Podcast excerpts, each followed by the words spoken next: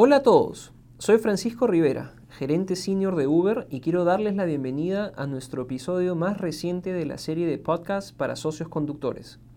Les recuerdo que pueden encontrar todos los episodios de nuestro podcast en t.uber.com diagonal SW Podcast. Y soy Emanet Peniche, gerente de Mercadotecnia de Uber.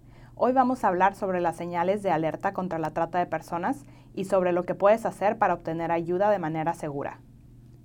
La trata de personas es el uso de fuerza, fraude o extorsión para explotar a una persona con fines de trabajo o comercio sexual. Además, es algo que se denuncia muy poco, pero sabemos que los traficantes usan todo tipo de transporte para trasladar a sus víctimas.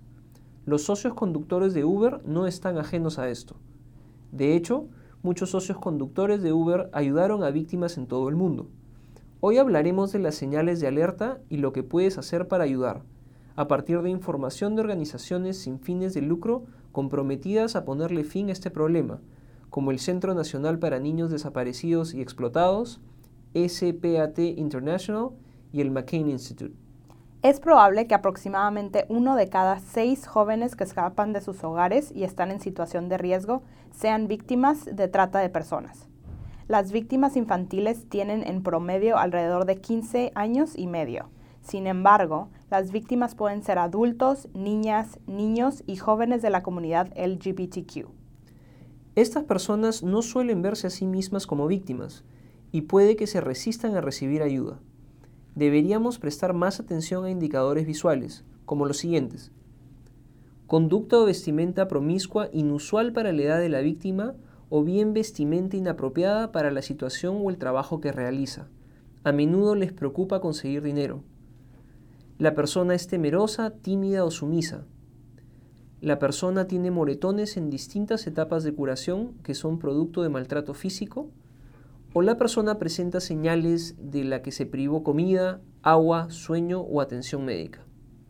En lo que se refiere al comportamiento durante un viaje, estas son algunas señales frecuentes que pueden indicar trata de personas. La persona pide que la lleven a un hotel o a varios hoteles, a menudo por periodos regulares, por ejemplo, intervalos de una hora.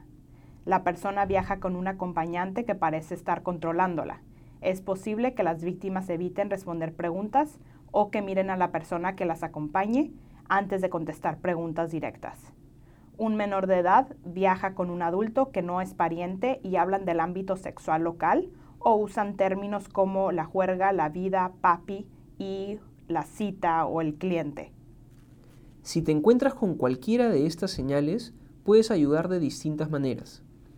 Si piensas que la persona corre peligro inmediato, Llama a 911 cuando sientas que es seguro hacerlo.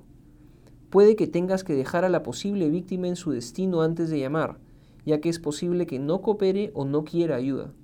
Cuando llames al 911 a la policía, intenta dar la mayor cantidad de información posible. Esto incluye los nombres, la descripción de las personas, las horas o las ubicaciones hacia los viajes.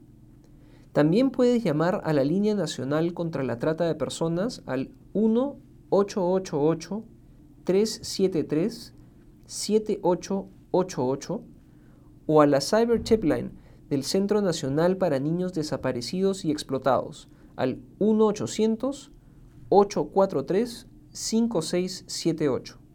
Periódicamente mostraremos mensajes en la app sobre la trata de personas para que te sirvan de recordatorio. También es una excelente idea compartir esta información con otros socios conductores que conozcas ya sea a través de este podcast o de nuestra página sobre la trata de personas. Para acceder a la página de recursos, ingresa a la sección Ayuda en la app, toca Más, Seguridad y luego ¿Qué hago si pienso que el pasajero es víctima de la trata de personas? Antes de finalizar, quiero recordarles a nuestros oyentes que pueden encontrar todos los episodios de nuestro podcast en t.uber.com diagonal SW Podcast o en la app de Uber. Conoce las novedades de nuestra empresa en tus áreas locales y otros temas del momento. Y una vez más, muchas gracias por escucharnos hoy.